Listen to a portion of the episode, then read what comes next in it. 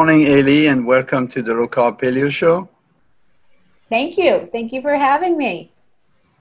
It's our pleasure. Hello, Mark. How are you doing today?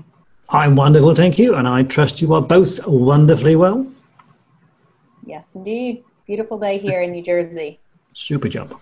Yeah, it's uh, we're still we look like there may be a storm coming up actually on this side. It's been uh, stifling hard um, almost two months over 100 degrees Mm-hmm. mm-hmm. here, and we beat even beat a record 114 a few weeks ago. Yeah. But anyway, we're not here to talk about the weather. So, um, Aly, your friend Ina Lukianowski, I hope I pronounced this right. So she won't get mad right. Yeah. Yeah. Lukianowski suggested we talk to you, and here you are. Um, you are the founder director of the Smart Human LLC. Your interest is in environmental, chemical, radiation, and you're working with multiple organizations, including the Environmental Working Group. Mhm. Now, let's talk about your background. Um, what is your background, and how did you become what you are now?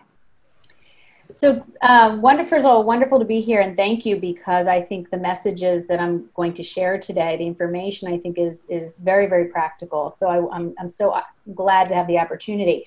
Um, so my story actually started off rather, I would say, um, I want to say organically. I, I was a practicing physician. I'm still a practicing rheumatologist and an autoimmune disease specialist. Um, and about eight or nine years ago, my dog died. And uh, believe it or not, he was just a very young golden retriever. Um, and he passed away from something called autoimmune hepatitis, which is autoimmune liver disease. And when I was researching, you know, he was only four and a half years old. So when I was researching this diagnosis, um, which is not common in dogs and certainly not in golden retrievers, I started learning out of guilt and sadness that um, you know that there may be an environmental component to his his uh, his illness and his eventual death. Um, so when I started looking at his food quality, his um, the air quality, we live on a farm, which we can get into, um, which has enormous number of pesticides. Um, you know, even the toy he was chewing nonstop since he was 10 weeks old, which was a rubber, very popular dog toy um, I really started to get very upset. But what I was learning more about, even more than dogs and, and lack of regulation in, in our country, in the US, uh, for environmental chemicals, but more so, um, you know, what these chemicals and these lack of regulations were doing to human health. Um, and so I did find a connection between um, the plastic toy that he was eating nonstop, even during his sleep, and he had 10 of them all degraded over time. Um, that there were also cases of um, humans in these plastic uh, toy making companies that had case reports of autoimmune hepatitis who were otherwise healthy previous.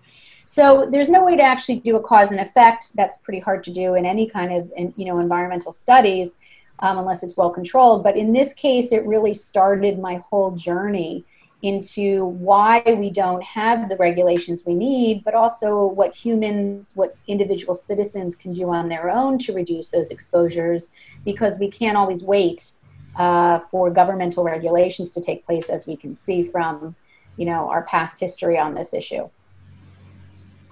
Right. So, uh, regarding chem- chemical poisoning, um, I wanted to address a issue that's recently happened.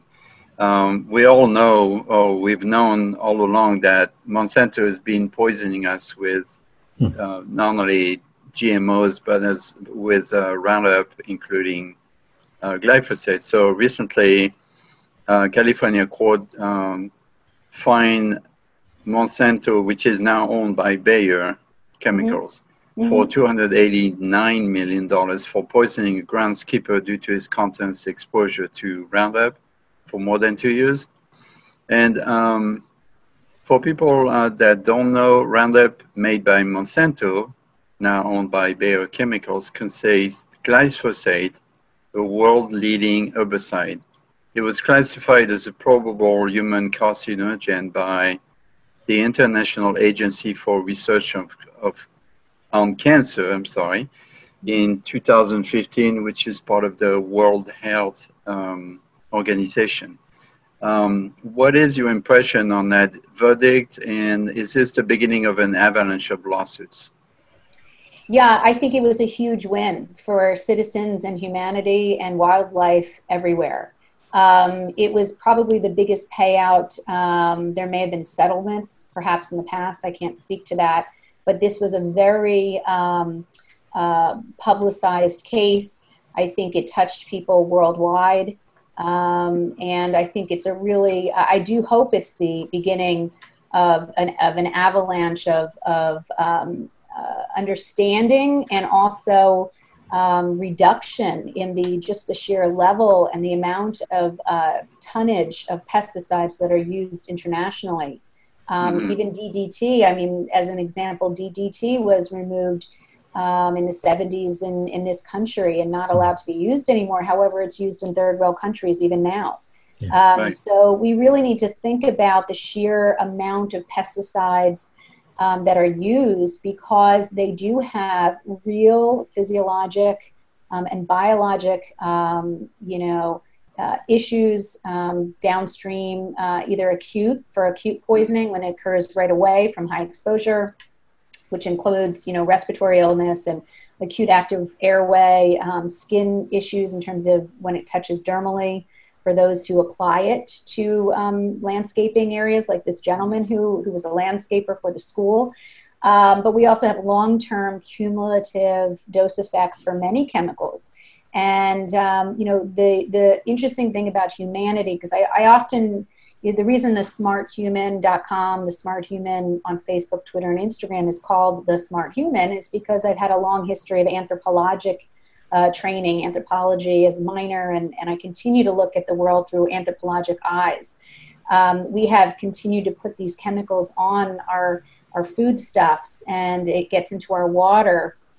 And we are only humans that have been, experienced over 200 chemicals just in the, uh, I'm sorry, 87,000 chemicals in the last 200 years. Um, so in terms of evolution, we have been really hit pretty hard just in the mm. last couple hundred years with just too much for the human body, in my opinion, to manage properly. Um, so yeah, I do hope that this is the beginning of reevaluating the chemicals that we do use. Um, you know, it's not to say that chemicals shouldn't be used, but they should be tested in full before going to market. That is the right. real important issue with almost everything, every chemical, personal care products, um, you know, air quality, uh, air fresheners, all of these chemicals are otherwise proprietary in this country. Um, and I think better in the EU actually, where they have a much better oversight committees and testing that's required. We don't have that in this country, and so I'm hoping this is the beginning of of moving uh, manufacturers to do the right thing. Yeah, um, there's actually two follow benefits on that. Um, uh, normally there are more lawsuits happening, which I read about yesterday. There's there are, I mean, it's starting to coming from all sides. Sure. Um, I'm. Uh, we interviewed the moms um, against Monsanto, and uh, she posted something yesterday about about that. The other, uh, the good side of that is that some cities has decided to stop using Roundup, spraying Roundup on their grounds uh, whether it's parks or um, schools or you know. So there's a benefit to that particular lawsuit. Mm-hmm. Um, regarding your your comment about um, DDT, there was a study recently in Finland that showed that millions of pregnancies show that DDT insecticide is linked to autism in children. Um, so yeah, it's it's it's just came out, I know, last week, Finland. Mm-hmm. Mm-hmm. From Finland, there's there was also another study in Canada that said that there was about uh, 80% of pregnant women with glyphosate in their placenta, in their, you know, before the baby was born. So this this toxic chemical is everywhere, mm. and it's affecting all of us. And we need to find a way, we as in the people, because obviously the governments don't give a, a rat's behind about it. Uh, we need to do something about it. We need to protest. We need to uh, you know, sue. We need to do whatever it takes to stop these companies from poisoning us all over the world. And it's not just here; it's all over the world. Mm-hmm. Yeah, and I think recently we also just EPA ordered um, a ban for the pesticide chlorpyrifos. So right. we're starting to see sort of a ripple effect. Um, you know, of where this could lead in a good way. And, um, you know, I will make a comment as to sort of the inner utero exposure because I really want people to think about, you know, the developing human being in utero. Um, you know, almost all of these, I mean, you know, there are thousands of chemicals that cross the placenta um, from the mom. Um, from exposure that she may have from drinking water, from food additives, from food, you know, preservatives, from personal care products that get absorbed through the skin intravaginally with tampons and the, and the chemicals that are in tampons and feminine mm-hmm. care products. Um, and, um, you know, I think we want to think about medications. Uh, one of the chapters in the textbook that, that um, came out last year that myself and Dr. Fred vom Saal put together along with 26 of the world's leading um, environmentalists, toxicologists, and biologists really shows that vulnerability. The vulnerability in utero and as a toddler, and all of these periods where, where development is so critical, including the teenage years, and believe it or not, including menopause. When we're talking about these dramatic hormonal changes that are so critical to normal, healthy development and even later risk for diseases, believe it or not. Um, and so it's very important to think not just about this set of chemicals, pesticides, which act as endocrine disruptors to the endocrine system, which are hormones, but we have to think about all the other chemicals that come into play during development of a fetus, um, perhaps of the mom, even perhaps of the father. So, you know, it's, it's really sort of a, an, a, an overall painting of concern um, of where these chemicals come from and how to reduce them in every aspect of our life, whether it's your home life and air quality at home, whether it's what you choose at the store for personal care products, um, and um, what you eat. And, and, very important to me is also what you drink in terms of just clean drinking water. So um, I agree that the pesticide issue is huge and, and, and plenty of science showing the detrimental effects in utero and beyond but we need to think about all of them as much as we can. Right, right. Um, uh, uh, maybe we should um, uh, do a quick reminder to our listeners that uh, an enormous amount of products that we use, live, or eat are either genetically engineered or they are created to resist Roundup. So Roundup Ready corn, cotton, and so on and so mm-hmm. forth, and soy. Um, for example, you mentioned tampons, where tampons are made with cotton, and cotton comes from genetically engineered cotton made to resist Roundup, which allows uh, them to spray more Roundup on it, and it gets into the cotton, and then we suffer the consequences. Uh, and you know, of course, the food itself, like all the cereals and cornflakes, and I mean, soy is everywhere, and, and all of that is being sprayed generously with all these chemicals, and we are um, affected daily with it. So I, I don't want to make people uh, paranoid, but we should definitely be aware of the consequences of what we eat, what we wear, what we drink. You know, glyphosate also uh, ends up in the water, runoff from, you know, uh, agricultures. So um, why don't we address this issue because I understand it's your specialty, water. So uh, what can you tell us about water um, quality or bad quality for that matter, including the uh, addition of fluoride to our water, drinking water? Yeah, so as I started to explore drinking water, um, I started to find from the studies that, that we really are inundated with chemicals, particularly through just plain drinking water. Um, whether it comes from a well, um, which many homes, uh, I think 40 million fa- uh, families, uh, residences in the United States are fed by wells um, versus municipal treatment plants. We have 160,000 municipal treatment plants, which are water cleaning plants in the US, which is where we get our tap water from town water or city water. Um, we have different methods of receiving drinking water, um, and they both have their risks, of course. Um, well water does not require, in a residential environment, any testing. The only testing for any um, chemicals, including arsenic, benzene, um, atrazine, and some of these other farming, residual farming chemicals, heavy metals, any manufacturing chemicals that seep into aquifers underneath those wells that serve those wells, you are actually not required to have them tested for any chemicals unless you're selling the property. So that can be, you know, families keep houses in their families for years and never bother to check. Um, now, when it comes to municipal treatment plants in the US, they're held to a law from 1974 called the Safe Drinking Water Act, which only covers 90 chemicals nationally, only 90 chemicals that we have in our armamentarium of allowable compounds. There's 87,000 chemicals currently available, 89,000 even, that can end up in our water um, systems essentially. So they come in from lakes and streams, which are the surface waters, um, and become drinking water through these municipal cleaning plants, and also the aquifers that go underneath the ground.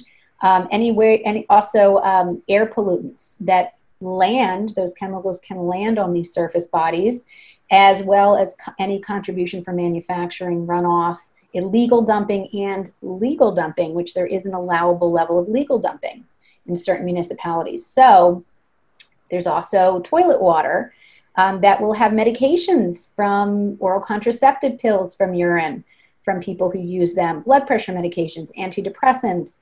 All of those chemicals will make their way into a municipal treatment plant, but those plants are incapable of washing off those chemicals, most of them. Only 90 are regulated and uh, mitigated if there is an, you know, an elevated level.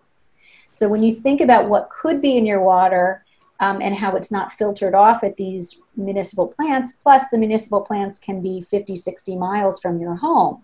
So those pipes could break anywhere along the way or have leaks up until it ends up in your home mm. or your workplace or your nursery school.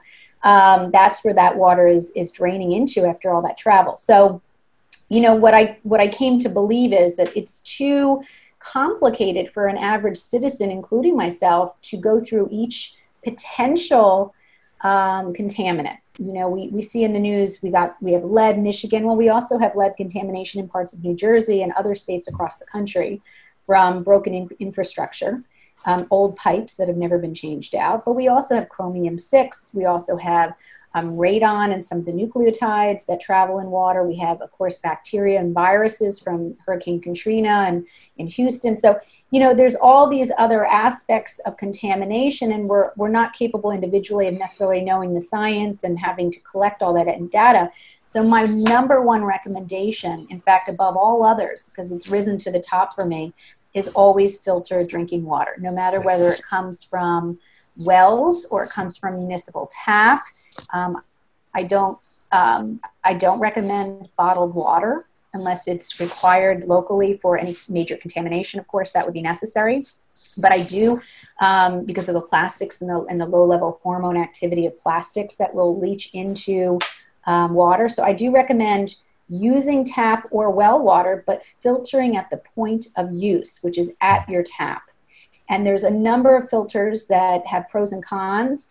Um, but that is where you want to filter and you want to fill up your water at that point because that's where it's the most clean um, at any given time during its uh, travel.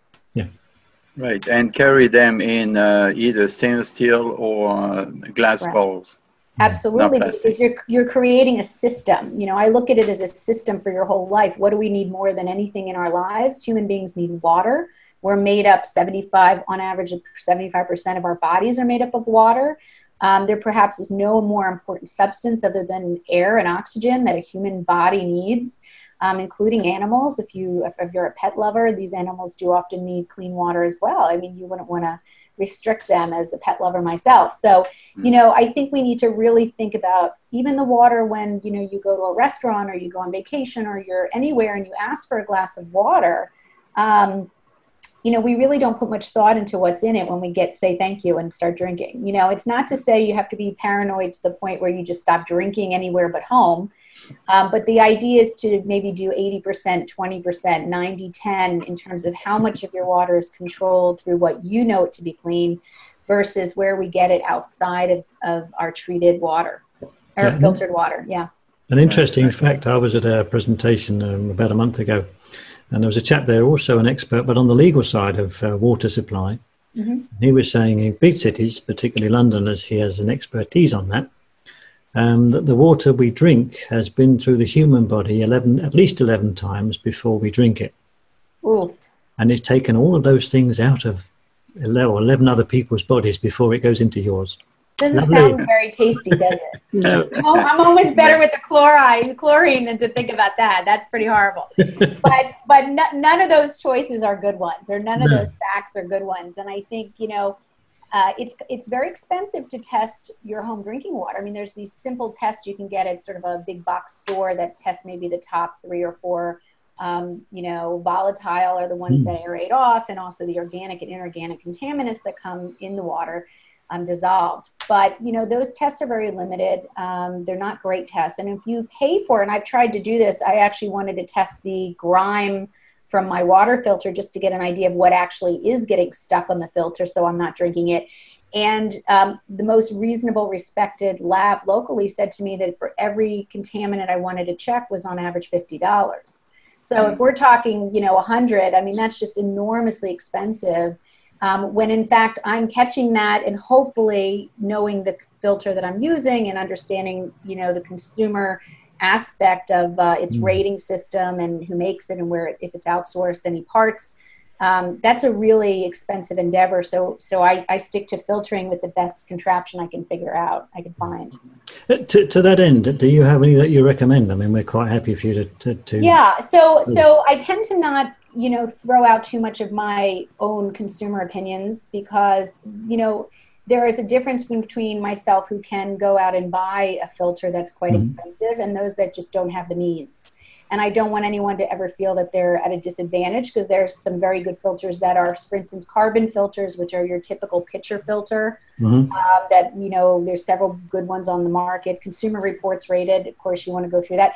So those pitcher filters are actually very, very helpful. They get off a lot of um, um, volatile orga- organic compounds or VOCs, certainly detergents and chemicals that are used in the municipal treatment plants to clean water actually allowable in your drinking water up to a hmm. certain level. So you definitely are going to get chlorinated water because it's cleaning many of the bacteria and viruses. Um, and so the carbon pitchers, either on a refrigerator often or in a pitcher or even on the faucet, um, are their activated charcoal is actually reasonable for a good yeah. portion of that. They don't, however, take a large portion of lead um, and there are several other chemicals like um, PFOS and PFOA, or the poly or the perfluorinated chemicals, mm. don't get removed, and those are quite pervasive. Um, definitely in New York, in New York State, Hoosick Falls has a huge um, issue with um, the PFOAs and PFOSs, which are the perfluoroalkyls, which are fluorinated chemicals that contaminate and continue con- to contaminate that water. So again, they're limited, but they're useful. And yeah. so I definitely want people, especially people in colleges, you know, people in schools, and people, you know, at workplace uh, where they can't install a big filter into that place, or they're not allowed to into their apartments or or homes. You want to be able to have that available for you um, to at least remove some of those contam- contaminants. I often will say, um, if you have a pitcher that's carbon uh, uh, uh charcoal or um, activated carbon yeah, activated carbon. Thank you. Um, you can also fill up you, from your refrigerator filter mm. water and keep it in your fridge. So now you've double filtered. Mm. So that's a pretty common thing to do if you have a, a, refrigerator filter. And of course, you have to stay on top of these filters um, because often we get busy and we forget to change them. Um, and that does not serve us well. So, hmm. um, so, so the carb, you know, you know, those those filters, um, carbon filters, are actually useful. Um, there are also types of filters that are called distillers. Mm-hmm. Um, there are gravity filters that sort of you fill up and, and they run through a bunch, you know, mostly uh, carbon filter, but basically carbon block and come out the other end. But again, they're limited. They take out a lot of good stuff, but they won't take out necessarily bacteria and viruses. That can be removed through UV filters and through heating at high temperature. Um, the most aggressive um, form of, uh, you know, of cleaning drinking water um, is called a reverse osmotic water filter because it requires several filters and a waiting tank um, so that the surface area of those three filters really, really cleans the, the water as best mm. it hmm. can. Um, often, depending on the manufacturer, and you'd have to work with them, um, cleaning off volatile organic compounds as well as inorganic and organic viruses, bacteria, um, radionuclides. And it depends on the, the pore size um, of those filters to a micron size that's so small that it's catching those small contaminants um, and then it goes and sits in a waiting tank because the flow is so slow that you couldn't have this in a shower or at a sink. The downside for the RO filters that my um, very crunchy, you know, earthy sustainability colleagues mentioned, which is a real issue, is the waste of water. Yep. And that for every, say, one gallon of water that you create and put it into that tank, you're losing three, four, maybe even five gallons of water as waste. Um, and so in California, for instance, where there's water restrictions in other parts of the country, you have to really, you may pay for that, or you may even be restricted from, from you know, to with dealing with hmm. those filters. So, you know, those are the closest things to dialysis. dialysate. My dad's a, a kidney specialist, and he deals with hemodialysis patients. Their blood has to be cleaned through fibers that are incredibly narrow in size in order to clean off their waste product. And I, I associate this RO reverse osmotic as close to a dialysate. Hmm filter um, in terms of its cleaning ability. Um, but not everyone, and nowadays they're $250 to 275. Um, right. If you get one just for your kitchen, I think people should know that. They're not, um, you know, uh, inaccessible. They cost, my plumber cost me $130 for one hour to put it in. And uh, he knew what he was doing, so he could do it right in an hour. It's very mm-hmm. uncomplicated. Um, and we change the cartridges out when the flow slows down, maybe every four to seven months, depending on how much we use it, which we only use it for cooking and for, um, you know, drinking and has a separate spout out of the kitchen sink. I have one in my workplace too. So I want to say that, you know, again, any filtration is great, no matter yeah. what you can afford. Um, it's just necessary to be able to do that without using plastic bottles if that's avoidable yeah. Um, for yeah. most. Uh, speaking of cleaning water, um, you know, we all know and we've tasted uh, chloride in our water, which I cannot stand. Um, I think I have I have an allergy to chloride because as if I smell um, bleach, I can smell bleach from 10 feet away and I start coughing. You know, I'm, I'm that sensitive to it. So I can I can smell chlorine in water you bring me a glass of water in the restaurant, I can smell it, literally. Yeah. So I know there's a use for that, but uh, chlorine is also a very toxic element. And so I would like to, to address that issue and also the fact that some cities are still adding fluoride to our water, which is known to be toxic. So on those two subjects, what can you tell us? So um, the topic of chlorine is kind of one of those uh, necessities uh, for human health in a public health arena. Okay, so you know what we don't realize is that you know much disease and um, much um, illness and morbidity has occurred over the centuries from poor clean poor, poor drinking uh, water in terms of bacteria and viruses.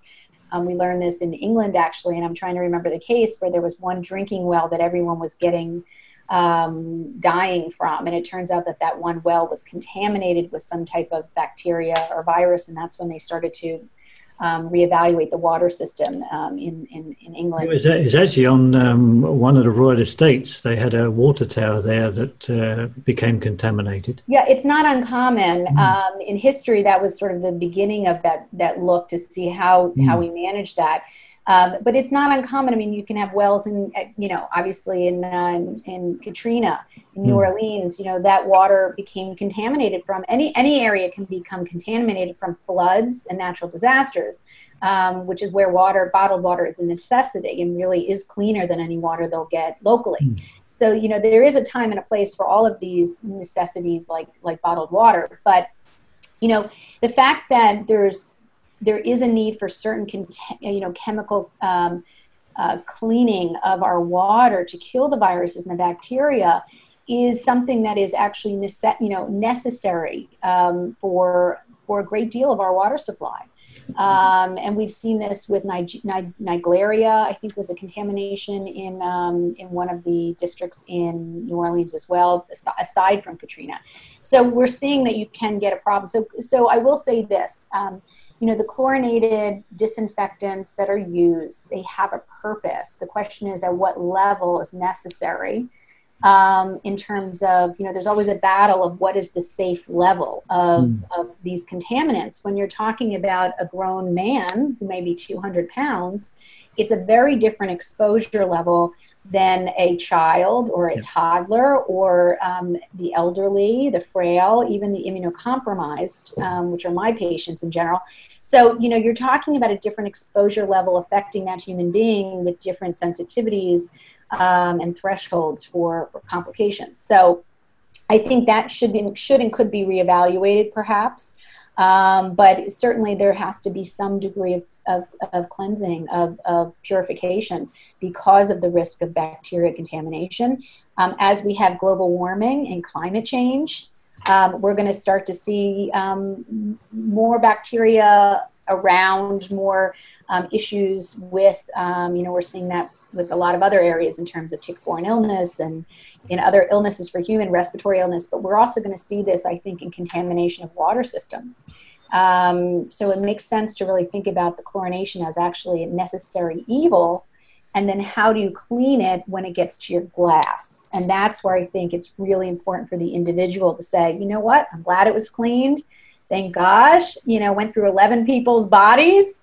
Thank God there's a little chlorination there um, or other detergents. But now that I have it sitting in front of me, it'd be nice for it to be cleaned in front of me with less of those chemicals, if not any of those chemicals. Now, fluoride, um, very contentious issue for a lot of people. I'm not sure why, but it's really unnecessary for the human body. Um, there's nothing about fluoride that's really required by the human body. From an anthropology perspective, we don't need it. Um, and in fact, um, even you know amongst my colleagues, it's considered a poison. So we have to really think about fluorination because um, you know you can get fluorinosis, which is a rheumatologic issue where you have too much fluorine, fluoride that can come even from drinking heavy amounts of tea. Um, you know, a lot of people do healthy activities like drinking five, six cups of chlorine of uh, tea a day. They also may be getting a hard, a high load of uh, fluorine, fluoride. So we want to think about what goes along with our water when we like our healthy habits. Mm, yeah, um, I've noticed. Um, you know, when even when I go get a, a, coffee at a coffee shop, I always ask them if their water is, is filtered instead of tap water because a lot of them still use tap water. And if they don't filter their water, then I'm not I'm not well, drinking coffee there because not yeah. only it's toxic, but the the the flavor of the coffee or the tea is completely different.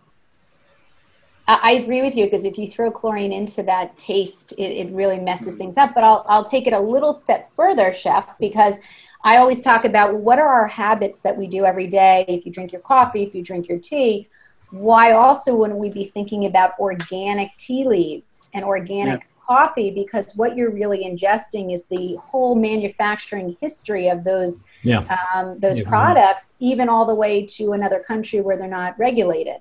So, you know, I'm very conscious of the whole process of those habits being clean from start to finish. Um, even if it's the, you know, the glass teapot that I've now been using um, since I avoided the stainless steel that I wasn't sure made in China was necessarily good stainless steel. So, you know, you don't want to get too nuts. And I try to guide people through the Smart Human and the smarthuman.com with these little tiny little um, additions to their routine. But from start to finish, not only the water, as you mentioned, should be hopefully filtered, but also what you put into that water, how you cook it, how you store it these are all aspects of food and contamination that doesn't even have to be starting from the food. It could be from the from the cooking and the containers that you you store it in. So right. uh, so really, there's a whole life cycle of, of our of our, of our habits. Hmm. Right, right. So we talked about water coming into a house, but a lot of people are not aware that there's a lot of additional uh, toxins available inside our home. Some uh, scientists have actually claimed that our home environment is more toxic than the air we breathe outside, including with the with the pollution. What um, what can you tell us about this? So wonderful question, and um, some really wonderful studies have come out in the last few years. Not that they haven't been already coming out, but even just more aggressive studies just showing the sheer level of chemicals that fall into the dust in our home. You know, a really good way of testing a home for safety of from chemicals is really to look at the dust because the dust will show us what is falling off couches with flame retardants. Um, it will show us phthalates that come from air fresheners, you know, cleaners that aerate off of surfaces and then land back on the ground. Um, plastic chemicals, um, you know, there's a whole host pesticides that people bring into the home from their shoes, perhaps the animal's paws, um, even bug sprays that are pesticides that we choose to bring into our house. Mm-hmm. So, I, what I like to people to think about is not only to get rid of the dust as much as you can through HEPA filter vacuums, through HVAC systems with filtration that's highly rated. You know, making sure you understand the um, the ducting system of your home, but also think about just not bringing the junk into your house yeah. the number one way to do you know to stay clean from as many chemicals as possible is really just don't bring it in don't buy it don't purchase it. Um, where you'll be moving the markets hopefully in a better direction but you'll also be avoiding um, you know bringing these these chemicals from breaking down and leaching out of their plastics and out of their containers. Even computer systems have fire retardants um, in the cords. Those are somewhat necessary in terms of fire re- restriction but choosing a couch without flame retardants is very important now because the laws just changed in the US from, in 2013. So I teach people how to look at those labels and, and know which couch is actually not filled with flame retardant chemicals. Um, and really thinking about any air fresheners, carpet cleaners, cleaning products um, that will eventually become those those dust um, particles in your home. The downside to this dust is really, you know, you figure if it's on the floor, how can it bother me? Well, it turns out that we are actually, for instance, children, toddlers are on the ground, pets are on the ground, cats. You know, I'm a cat lover myself. My cat is constantly licking their paws. Um, and so they're ingesting enormous amounts of these chemicals per, per body mass index, so to speak. Um, children they're not even developed well enough in many ways through liver enzymes to break these chemicals down. And so we're talking again back to this vulnerable set of, you know, this vulnerable population, pregnant women, you know, toddlers, infants, young adults. Um, these are important times to really keep those exposures um, as low as possible. I'll, I'll tell you, uh, you know, what's from a, from a pet standpoint, um, cats where you know it's been an ongoing problem of hyperthyroidism in cats in the hmm. us it was a new york times article it's been certainly you know the the topic of many research articles because they're sort of the canary in the coal mines they're constantly yeah. licking their paws their level of flame retardant chemicals is enormous. I mean, it's it's 10 to 100 times more than the adults that live in that same environment. Wow. So you're starting to see that they have this, you know, it's sort of an epidemic of hyperthyroid where they're losing weight and fat content. Um, and they're getting very skinny and they're getting heart rate palpitations and all sorts of medical issues from their hyperthyroidism. And it's really kind of prodromal to what we may be seeing um, with so much thyroid disease in American adult uh, or even teens. And, uh, you know, the, the, thyroid issues are enormous now. Hashimoto's autoimmune. Um, so it's something really to think about, um, you know, when it comes to our home environment. Right, right. And, and sometimes it's a good idea to go back to the old days. I know I don't want to sound like a Luddite, but um, I use a certified organic orange base um, cleaner mm-hmm. that uh, I dilute to certain levels depending how strong I want it. I can spray on my counters. It will kill bacteria. It will smell good. I even use it as a, you know, uh, to clean up the air when the, the cat smell is gets a little strong, you know. Um, and I even add a cat catfall in my uh, laundry to uh, because it's a very good degreaser as well. So you use one of these you add, uh, you know, um, uh, let's say you use baking soda, you can use as a cleaning agent, you can use uh, uh, vinegar, you know, vinegar to, to clean glass instead of using those chemical chemical spray. That's an old-fashioned. That's my grandmother used that, you know, water and vinegar to to clean the the glasses, uh, the, the, windows. So some of that, and there's plenty of information out there. Yeah. You could you could reduce your toxic your in-house toxic level tremendously by paying paying attention to what you use in the home, uh, in your laundry, in your dish. You know, for uh, for my dish um, uh, soap, I use a combination of uh, organic liquid soap with that uh, orange-based organic uh, cleaner, and that's a perfect dish soap, and it's all organic, you know. Yeah. And I use very little, little squirt here and there, and that's all I need. So people should pay attention to not just the pollution outside, but also the pollution inside. I think that's very important to point out. Um, you know, I've been wondering for years why do we have pets with human sickness like cancers and you know all sorts of issues like this. You know, what you just explained was hmm. was very enlightening in the sense that, uh, well, now I get it. Yeah, of course, they are smaller. They they clean themselves constantly. They you know they they are exposed to all those chemicals that we bring or use in the house. So we we sh- you know we should pay attention to that and and uh, you know the health of our children and our pets and ourselves as well.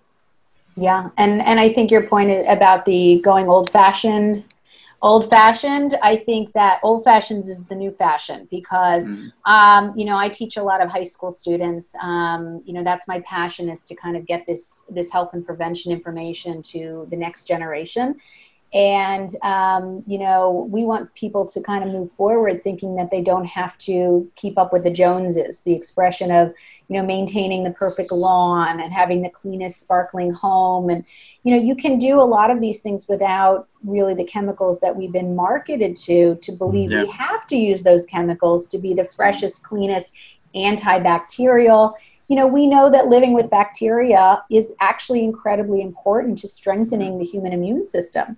You know, yeah. we take probiotics to replenish our gut that may have been weakened or lessened from you know from antibiotic therapy and yet we don't think that the environment in our home should really have you know basically benign bacteria i mean we're not talking salmonella or e coli we're talking about commensal you know probiotics or bacteria um, many of which have evolved with us for millions of years. And so mm-hmm. I think there's value for those like myself with two children and very busy lives that can't clean as much as I would love to. Um, even dusting with just you know wet water wipes without any chemicals. But I think also there are, are a whole bunch of cleaning products now that are highly rated and very low chemical exposure. And you know, if you're busy and you can't make your products, which is wonderful, um, if you can do that, that's great. You know, using baking soda, as you mentioned, vinegar, um, essential oils that are organic, not synthetic, um, Castile soap. Um, you know, uh, sea salt for scrubbing. These are all very reasonable ways to do it at home, but you can also now um, research ewg.org um, has a cleaning product section that is rating all of those chemical products um, as to whether they're you know high risk or low risk. Um, so we now have a lot of options for anyone who can decide to do this. Um, and so that's great. And I, I, personally love having a dirty home because I'm busy and I have two boys. But I, I wouldn't say dirty. I just I don't stress about it um, because I also know that there's an immune benefit, immune system benefit to not being ultra antibacterial with these products they you know what they also do like triclosan which was recently taken off the market in the us just for liquid soap mm-hmm. so it was a win but it wasn't a broad win because it's still triclosan which is an endocrine disrupting chemical it affects the endocrine system of humans and wildlife mm-hmm. is found in 75% of human beings tested um, can be absorbed within minutes of taking a hot shower with a soap that's antibacterial um, we really need to think about that because we're also creating bacterial resistance, which means that when you actually need a, an antibiotic to work, it won't work because you've been messing with those bacteria through your antibacterial products, which is making them mutate. So, you know, they're selling floor cleaners with bacteria, antibacterial chemicals. I mean, there's over 19 um, similar chemicals to triclosan on the market. So, anytime you see um, on the label triclosan, Bactroban, Microban, anything that's marketing to your um, your fear sense of fear that you're going to, you know, be eaten up by these bacteria, and it says antibacterial. Mind you, it's really not the truth, and you really want to stay clear of those chemicals because of their ability to get into the human body and children so quickly, especially with right. new parents. You know, new parents. Um, you know, there's a whole marketing campaign. Don't let your kid be around dirt, or, you know, you really have to tone that down because the science is showing that we really want those kids exposed to basic bacteria, pet dander, um, you know, kids living on farms um, have lower rates of asthma and allergy as they grow up from yep. that exposure. Kids that are w- raised with pets actually have stronger immune systems. So we want to rethink right. the marketing and pull back on those endocrine disrupting chemicals. Right, right. Uh, we can expect corporation to reduce their marketing, but we can resist their marketing. We don't and, buy the uh, products, things change. I mean, we're a market, yeah. move the markets just with our consumer yeah. choices and show them that this is not something we're going to be happy with. So right, right. And I'm glad you gave me a good reason to keep my place not so clean. that's an that's a good excuse. That's but Doctor Doctor Aly told me I didn't have to keep my place so clean. So you blame it on me. That's it. And I no, no, I don't. I, yeah. I don't. I don't blame on anything. Yeah, I'm just yeah. using you as a as a, a reference. Yeah. Yes. Um, so um, moving along, um, let's talk about radiation poisoning. We are surrounded by radiation. Everything we use around the home is emanating radiation, whether it's our TV, our computers, and even more so our cell phones. And uh, there's a big concern out there now with the upcoming G5 uh, cell phone protocol. Can you address that kind of uh, pollution? Yeah, I think this is sort of another area where we're moving so fast that we're not testing enough to know the results of our actions as a culture. Um, you know, we all love our conveniences. I included. I love my cell phone. I love my computer. You know, I, I'm in order to do what I the work I'm doing, even what we're doing today requires the use of you know cellular technology and cellular radiation. So it's a bit hypocrisy, but what we're trying to really figure out is where is this technology necessary and appropriate, and then really how can we turn it off, off if we need to. In my opinion, where is our control over the issue? Um, it's almost like air quality. You know, anytime you walk into or in front of a store that's spraying perfume out of the front of its store to gather people to come in, you know, it's almost infringing on your, your rights to clean air.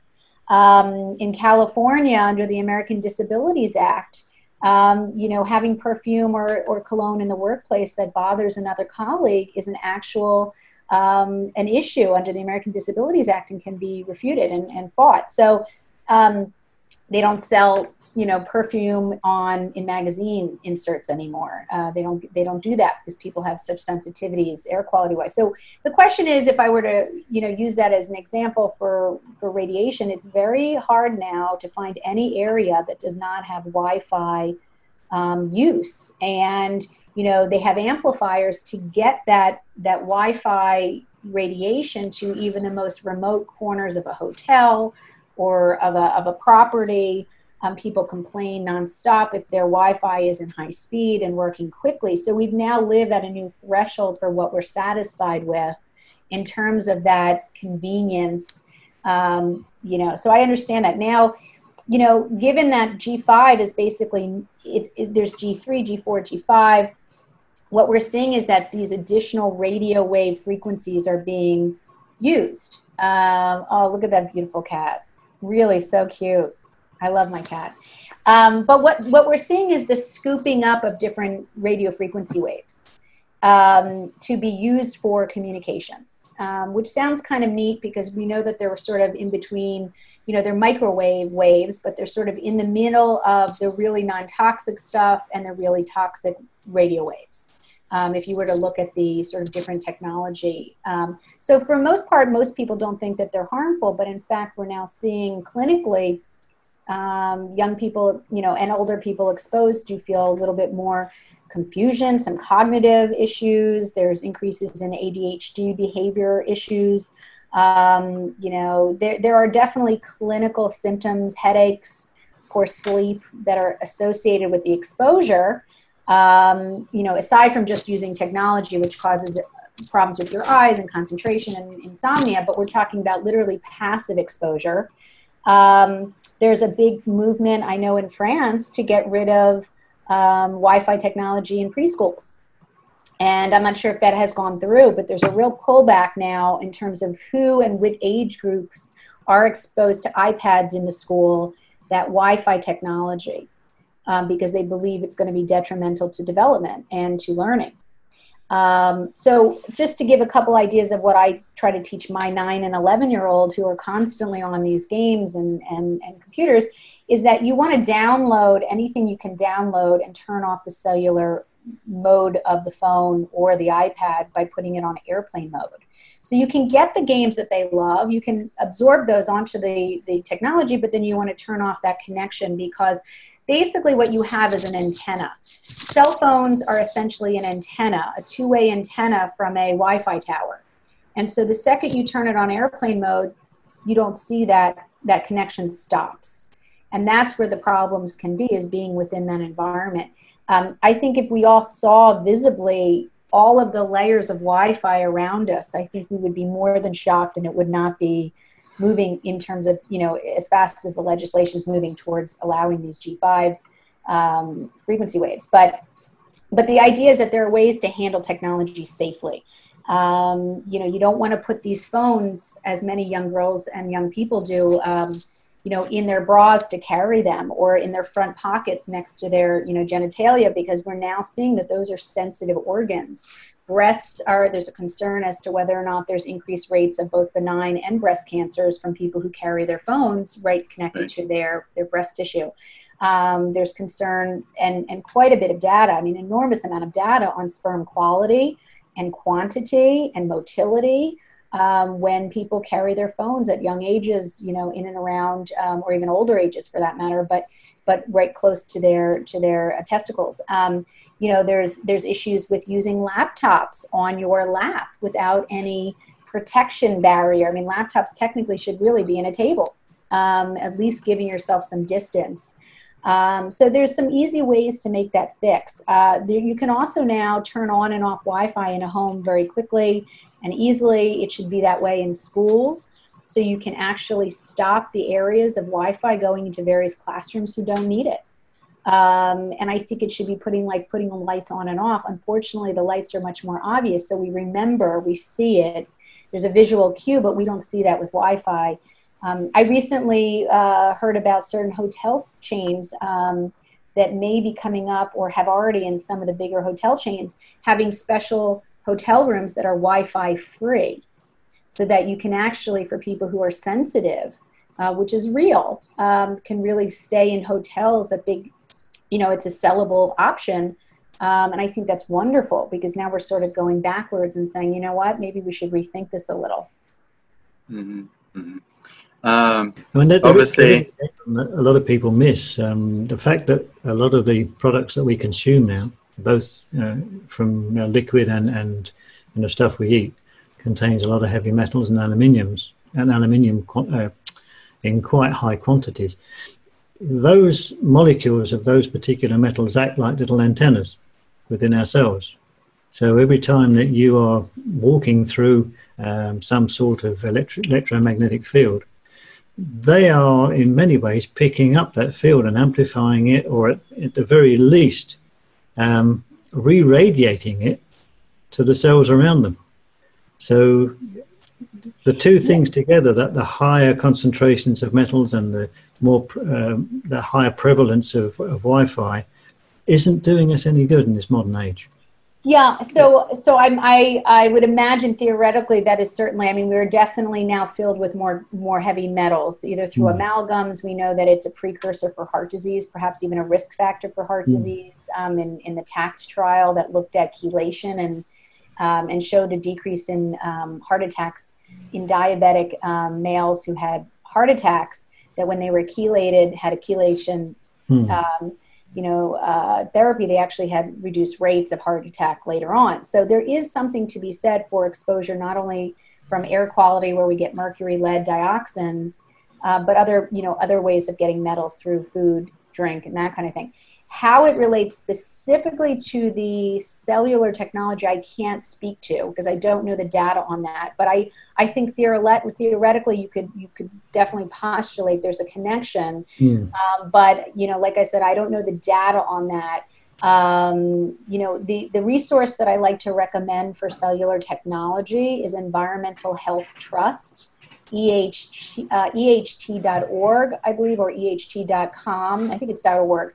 Um, Environmental Health Trust is really a, a, very large body of information on all the studies that are being done on um, cellular technology, 3G, 4G, 5G, some of the exposure studies on when a child holds a phone to their ear, how much deeper the radiation gets in through a smaller skull mm. with less myelin and more water content than an adult head and skull, where that same holding of the phone goes in less deep. And yeah. so there's some remarkable studies that if someone's interested to look at, they, they have them all listed and it's, it's a wonderful resource. And I work with Devra Davis and um, some of those researchers for some of the work I do so that we get it right. She wrote a chapter actually in our textbook. So right. Know, I, I defer his, to her. Yeah. To his defense, Mark is an engineer. So uh, when he says what he says, I tend to believe him. And yes. it seems to make a lot of sense when you are, when you are ingesting more heavy minerals, and these minerals uh, combined with the radiation would dis, dis, disturb and destruct cells near them and turn them into cancerous cells. I can see that in yeah. a kind of a you know visual way in my mind. Um, yeah. It could be another reason for why there's such an increase in cancer uh, more recently, the past 20 years. Then than ever before. And now mm-hmm. we can't just blame the food and the water. There has to be other reasons for that, because it's it's it's not just localized anymore. I mean, yes, we we uh, we talked about breast cancer when you keep your cell phone in your in your bra or if you put it in back pocket and so on. But there's also a tendency for general cancer that seem to come out of nowhere Hmm. And Mark's explanation could be a very good explanation for that. It's certainly something that needs a little bit more investigation, that's for sure. I um, think it's going to come, though, Mark. I think that we're going to start to see when people, I mean, there, there's research on cellular technology issues mm. internationally. I mean, it's a collaboration, really, of some very mm. academic institutions, large population studies, even even studies of residents that live in and around um, you know, cell phone towers, um, mm-hmm. which we know there's a ripple effect of exposure for many of, course, yeah. of yeah. these clinical symptoms, but also maybe of long-term pathologic, you know, yeah. um, higher risks of cancer and that type of mm-hmm. thing. So I think it's too early to say, um, but but I think that it, like everything else that I discussed, that may not have you know fast and furious hardcore double-blinded placebo-controlled studies because no one wants to pay for them uh, certainly not the industries want to pay for them, that we have to do things under a precautionary principle rule of thought. Yeah. Where if it makes sense, I mean, this is a very well known precautionary principle, is a well known from the Wingspread meeting that was in, I think, 1988, um, of collaboration of many um, very, very intelligent researchers. Um, and, um, you know, what, what they decided is, you know, we need to think about doing things as a precautionary measure to yeah. reduce exposures as if it makes sense if there's even uh, an inkling of risk we need to think about doing behavioral changes based on that um, that potential risk if mm. it makes sense and i think that um, allows us to think about behavioral change that's not a stretch it's not costly it's just um, thoughtful even if there's not hard and fast evidence um, stating that that needs to be done uh, from from actual studies. So, hmm. um, precautionary principle is part of my work every day because we can't wait for these studies to come out. We need to do this stuff now. This is true. I mean, my interest in, in cellular goes right back to the 90s when I was an undergrad in Plymouth. Um, a colleague of mine and, uh, and myself, um, as undergraduates, the sort of the, the dangers and the, the risks and so forth associated with cell phones was just coming to the you know starting to appear on the surface there. So we thought well it would be a great idea as one of our projects to test this. So um, very briefly we had two colonies we had a colony of fruit flies that we split in two. Mm. we had test ones that were sort of kept well away from any um, any radio signals or any electrical interference whatsoever and we had the, the other half of that who were subjected to a fairly low level but constant, uh, what was it, 900 uh, kilohertz, I think, at the time, signal. Um, and within three generations of fruit, fruit flies, mm-hmm. um, the test ones were virtually normal right the way through, but the ones that had been subject to the, uh, the radiation or the, the, cell phone signal um, they had um, a lot of deformities and deaths, and the population hadn't as grown as fast as the uh, the, the, um, the, the non non non irradiated yes. the mm-hmm. control group. So right early on, I yeah. realised that there was something that we needed to be aware of with you know just cell phone and Wi-Fi technology. Yeah, I mean, if you think just again anthropologically, I mean, we're electrical beings. Yeah, yeah. Human beings are electrical. I mean, you look at the the art of acupuncture. Mm. 5,000 years old, you know, yeah. using meridians of electricity up and down our bodies and having, you know, surgery or something that breaks those lines of energy mm. um, can make people very ill. Um, you know, having certain illnesses, being weak or tired. I mean, you know, these, these are very old concepts that have held um, you know, real power in even modern day healing. Yeah. And I think when you start thinking electrically that, that you may be throwing things off just on the very basic level, it seems to make sense. Um, but we have studies, um, you know, the AR, IARC, the International Agency on Research on Cancer, um, I believe has labeled cellular technology as a possible carcinogen. Hmm. Um, and not so much probable yet, but I think that's the goal is to move it into that realm, similar to glyphosate.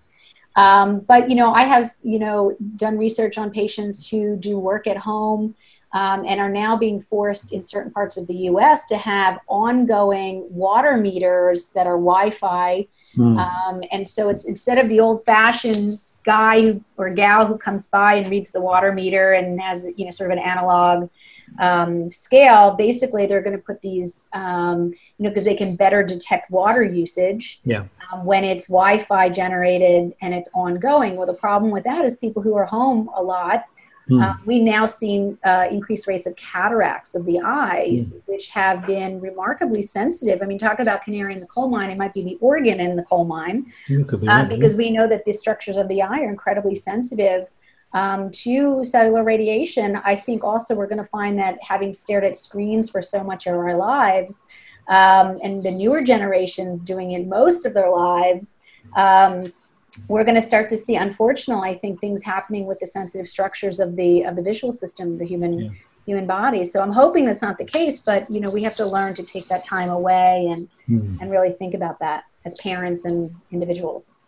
I mean, on, on the subject of the smart meters, there is an interesting and very effective um, legal um, process that you can use that means that if they've installed them, they've got to take them out, and if they haven't installed them, they can't make you have them. But we'll talk about that a bit later on. Yeah, and it requires sometimes a doctor's note, which which I've been faced with managing because mm. you know um, not all doctors believe in that particular information or feel compelled or feel that they're you know so so it gets very sticky because you know um, as a physician you want to advocate for the health of your patient.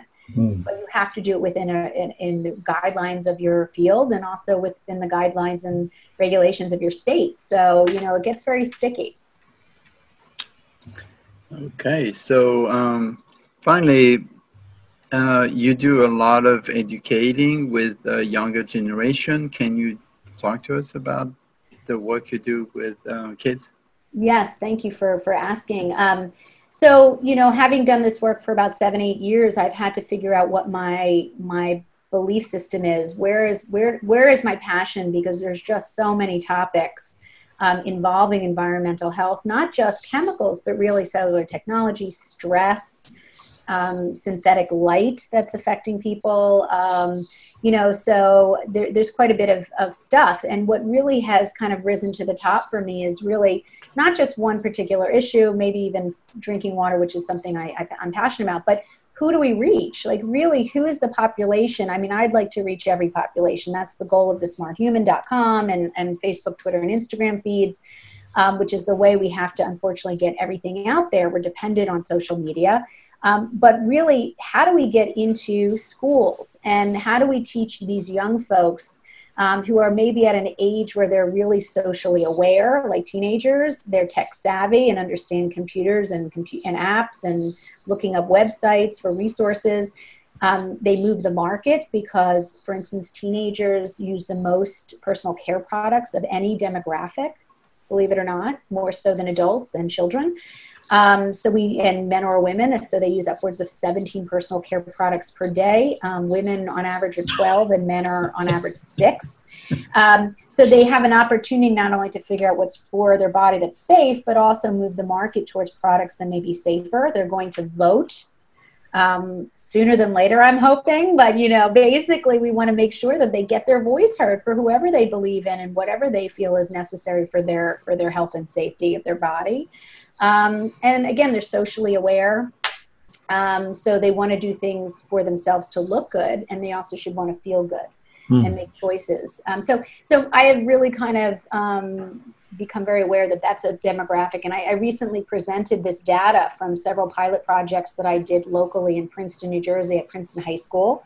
Um, which was a wonderful experience. They're a wonderful community to allow my uh, my lectures to be brought in and to check the data and collect it um, so I went to Switzerland to the Gordon Research Conference and presented this data and the reasoning behind this demographic being so valuable to our community in the endocrine disruption um, chemical community, which is actually uh, a large body of researchers internationally, um, to discuss these chemicals and, and, how they get into the body and affect the hormone systems. Um, my partner Fred Vom Saal, who's remarkable for his work with bisphenol A, was co-editor of the textbook, was there as well. And I was presenting um, this information. And what I'm trying to do, in short, is basically make this type of health and prevention information available to high schools and high school students uh, nationally. Um, that it is can be an online uh, program, it can be in schools as a teachable program. Um, and so I'm just looking to see who I should partner with who has distribution um, into these school systems for any number of reasons that they're already created whether it's clean eating in schools or you know clean gardening. These are wonderful opportunities to ride this information um, along the distribution pathways to get this to them because they really are the next generation. They're going to have children one day maybe and so we want those those children to be healthy we have high autism rates is one particularly in, in new jersey it's one in 34 um, is at risk for developing autism, whereas nationally it's one in 51. So it's personal to New Jersey for me. Um, breast cancer is very high in the state as well. So we want these kids to be armed with as much knowledge as hmm. possible so they don't end up having problems that we're seeing now. Do you, do you have a copy of your textbook to hand? Yes, I do. I'll show it to you. So this came out um, in 2017 uh, last not that long ago, and this was from Oxford University Press called Integrative Environmental Medicine. Um, it was the first of its kind in the sense that we, myself as a medical doctor, and Dr. Fred Vom Saal, who's, like I said, world renowned for the BPA topic, bisphenol A research uh, emeritus professor at University of Missouri, he brought his colleagues in from around the world that are, are researchers, that are toxicologists, biologists, uh, NIH water researchers, I brought in clinicians that are heavily involved in gastroenterology and how chemicals affect the gut microbiome, neurologists that talk about neurodegenerative diseases and pesticide exposure. And all of these wonderful chapters were created hmm. um, from both a research world and a clinical world. And so that that really was the beauty of this this text. It was never, as far as I know, ever done with 26 contributing authors. Hmm. Do you so, have a? Uh, do you already have a program uh, developed for um, teaching kids? Um, because I would be interested in that yeah so it's, it's, it's, being created uh, you know i do a lot of my stuff my books i have a, a new book coming um, up next year uh, for consumers on making these you know essential guide for reducing i'm sorry essential guide for living healthy in a chemical world will be the title. But i do a lot of these projects on nights and weekends. I have two kids i run a practice. So until I find the, you know, it's been built, it's been created to some degree, but it really needs, you know, partnership from a nonprofit group to interact and marry and kind of develop it. Mm-hmm. So I'm in talks right now with some of those groups to see who who would best be able to synergize um, and get this out there to the people who need it. So uh, right. the answer to your question is not complete, it's not finished, but it is certainly right, ready right. to go would once you, established. Yeah would you be able to keep us updated so we can do another show on that? Absolutely. And, and how I reach and inform people is through Twitter, Facebook, and Instagram, The Smart Human, um, and the website, thesmarthuman.com. And that's really the, the way I've been able to reach out to people interested in lectures, topics, um, podcasts uh, similar to this, um, which is wonderful, and uh, also any books and, and important information coming out. Super job. All right, that's all for me. Mark? Well, well Aly, you mentioned that you live on a farm. Did I get that right? Boy, you caught that one. Yes. Not only do I live on a farm, um, you know, it's a small farm, but we are in the corner of 200 acres of preserved farmland owned by farmers in the area that actually spray glyphosate twice a year. Right. So, you know, it's not that we can just pick up and move. And I think people would find that you, not everyone can just move whenever there's some type of risk, um, as we've seen across the country, especially in, in socioeconomically, you know, um, deprived communities, really, mm. in terms of their abilities to do a lot of change. Yes, we, we are living on a farm that um, we do get downwind of glyphosate. Uh, we know when they're spraying because I've created a you know a reasonable relationship with the farmers. Um, and so we sort of get out of town for a day or maybe a two. We don't let the pets outside. You know, we're conscious of not letting our children walk around barefoot on our back deck. Um, shoes are taken off at the door. Um, and actually, we're getting glyphosate urine testing, which is is uh, something I try to keep up with to make sure that you know our exposure is so not outrageous that mm. that it really does warrant some additional um, changes. But um, we eat organically as much as we can, or we wash in vinegar. Um, one part vinegar, three parts clean drinking water to to agitate produce. Um, we, we try to do as much clean living as possible so that one thing such as that exposure um, you know, does not overwhelm our health. And uh, yeah. I have I have a suggestion. You might want to connect with moms across America. Mm-hmm. They do wonderful work uh, um, educating mothers yeah. about the dangers of um, you know glyphosate and so on and so forth.